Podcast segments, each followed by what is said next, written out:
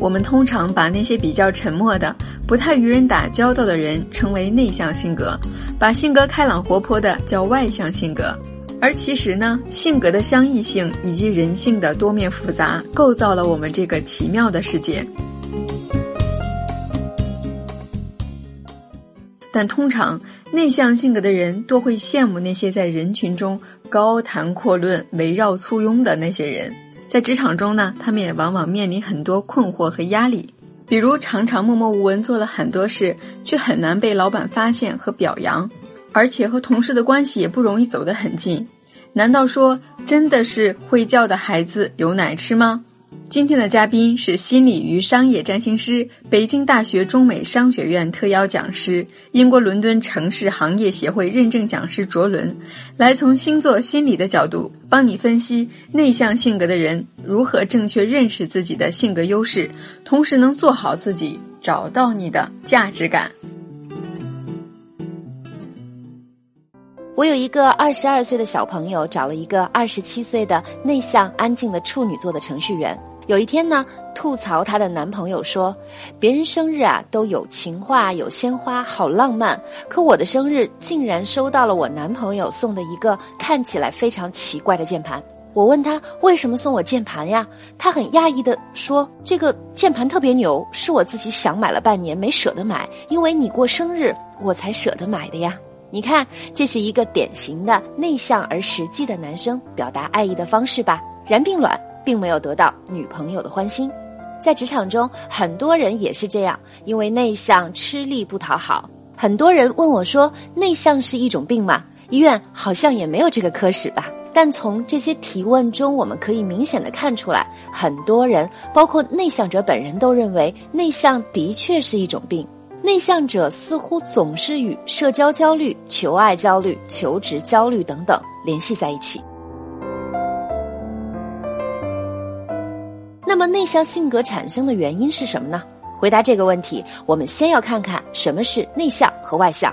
从心理层面来看，内向和外向属于两种不同的心理特质。这两种特质的区别在于心理能量的指向方向不同。心理能量是什么呢？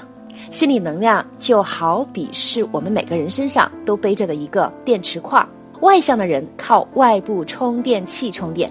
而内向的人呢，自带内部续航电池。外向的人的能量是指向外部的，因此他们更活跃、健谈，并且喜爱社交。内向的人能量是指向内部的，因此他们对内心世界很感兴趣，更安静，喜欢独处、自我反省和思考，喜欢阅读和写作。一个人的性格由两大部分组成。一个是与生俱来的特质，另外一个是后天的家庭教育和亲身经历所造成的影响。与生俱来的特质占了百分之五十，属于改不了的范围；而后天的环境影响部分是可以通过认知或者能力训练来改造的。星座实际上是把一个人的先天特质分为十二种类型。星座帮我们结构性的认识了性格的多样性。十二种星座按照本身的气质，又被分为风、火、水、土四种类型。从心理能量来说，土元素金牛座、处女座和摩羯座和水元素巨蟹座、天蝎座和双鱼座属于具有内向特质的星座。土元素金牛、处女和摩羯的人，对于自己处理事情更擅长，而不是处理人际关系。你让一个处女座和你表达爱意，还不如让他给你修个马桶，让他觉得实在。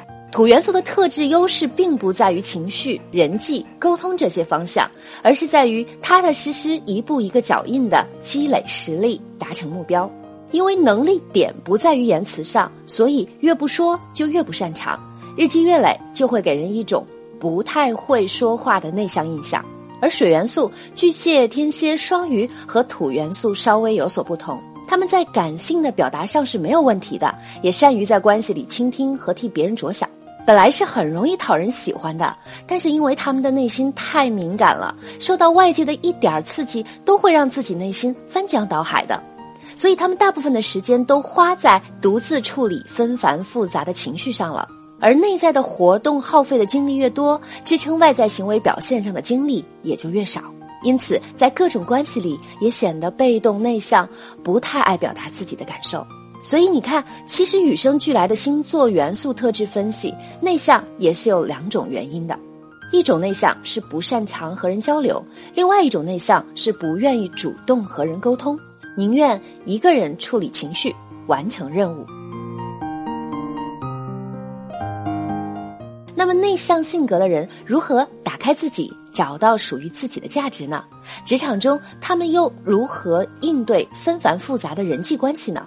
其实呀，内向的人在职场中优劣势都是非常明显的。首先，我们先来澄清一下吧，并不是所有内向不爱说话的人都是压抑孤僻的，有可能他们有着非常丰盈的内心，有着广阔的自我世界。他们的内向是一种恬淡和宁静，那是一种不争不吵的深邃。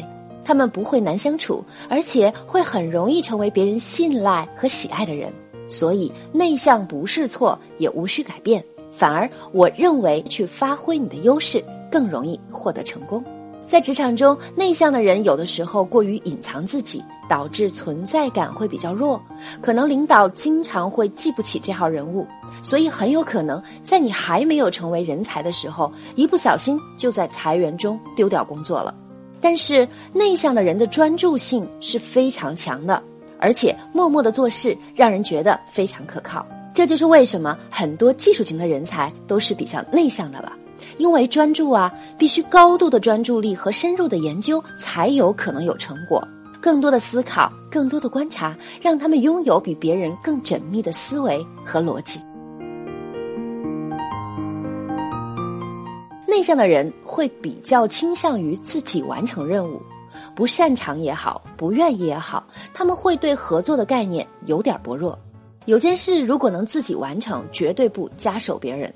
可有的时候呢，有些事情又是一个人无法完成，出现这种情况就会容易导致沟通不畅，比如干扰工作的进度。可是好处就是他们能够非常独立的处理事件，在事情的解决上果断而又有行动力。所以有人会问：这样的人是不是不适合做管理者呢？因为他们经常单打独斗呀？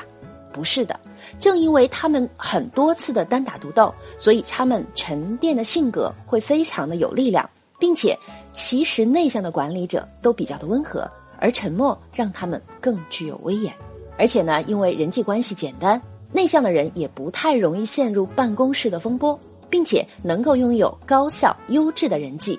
很容易理解啊，他们如非必要一般不交际，而能留下来的一定是能够达成共识并且有用的朋友。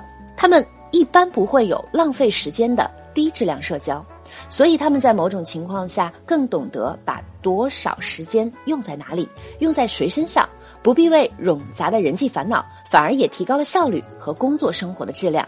虽然看起来好像朋友不多，但一般都是至交。所以，内向的你们应该做些什么呢？第一，不必在意外界的眼光，做你喜欢的自己；不必强迫自己去社交，不必强迫自己一定要在人群中傻笑。有的时候，其实你坚忍的沉默是更迷人的。第二，善用你的思考和观察，在你最喜欢的事情上用你最多的时间和能量，我相信你一定能够得到自己想要的。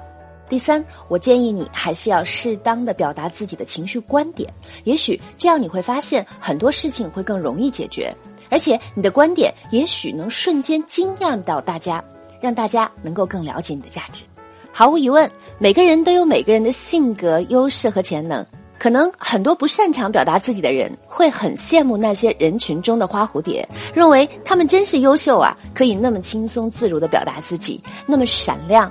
其实你也一样优秀，你的舞台就在你的心里，发挥你自己的优势，认同你自己的价值，你也一样可以非常的出众和满足，不管是在职场还是在生活中。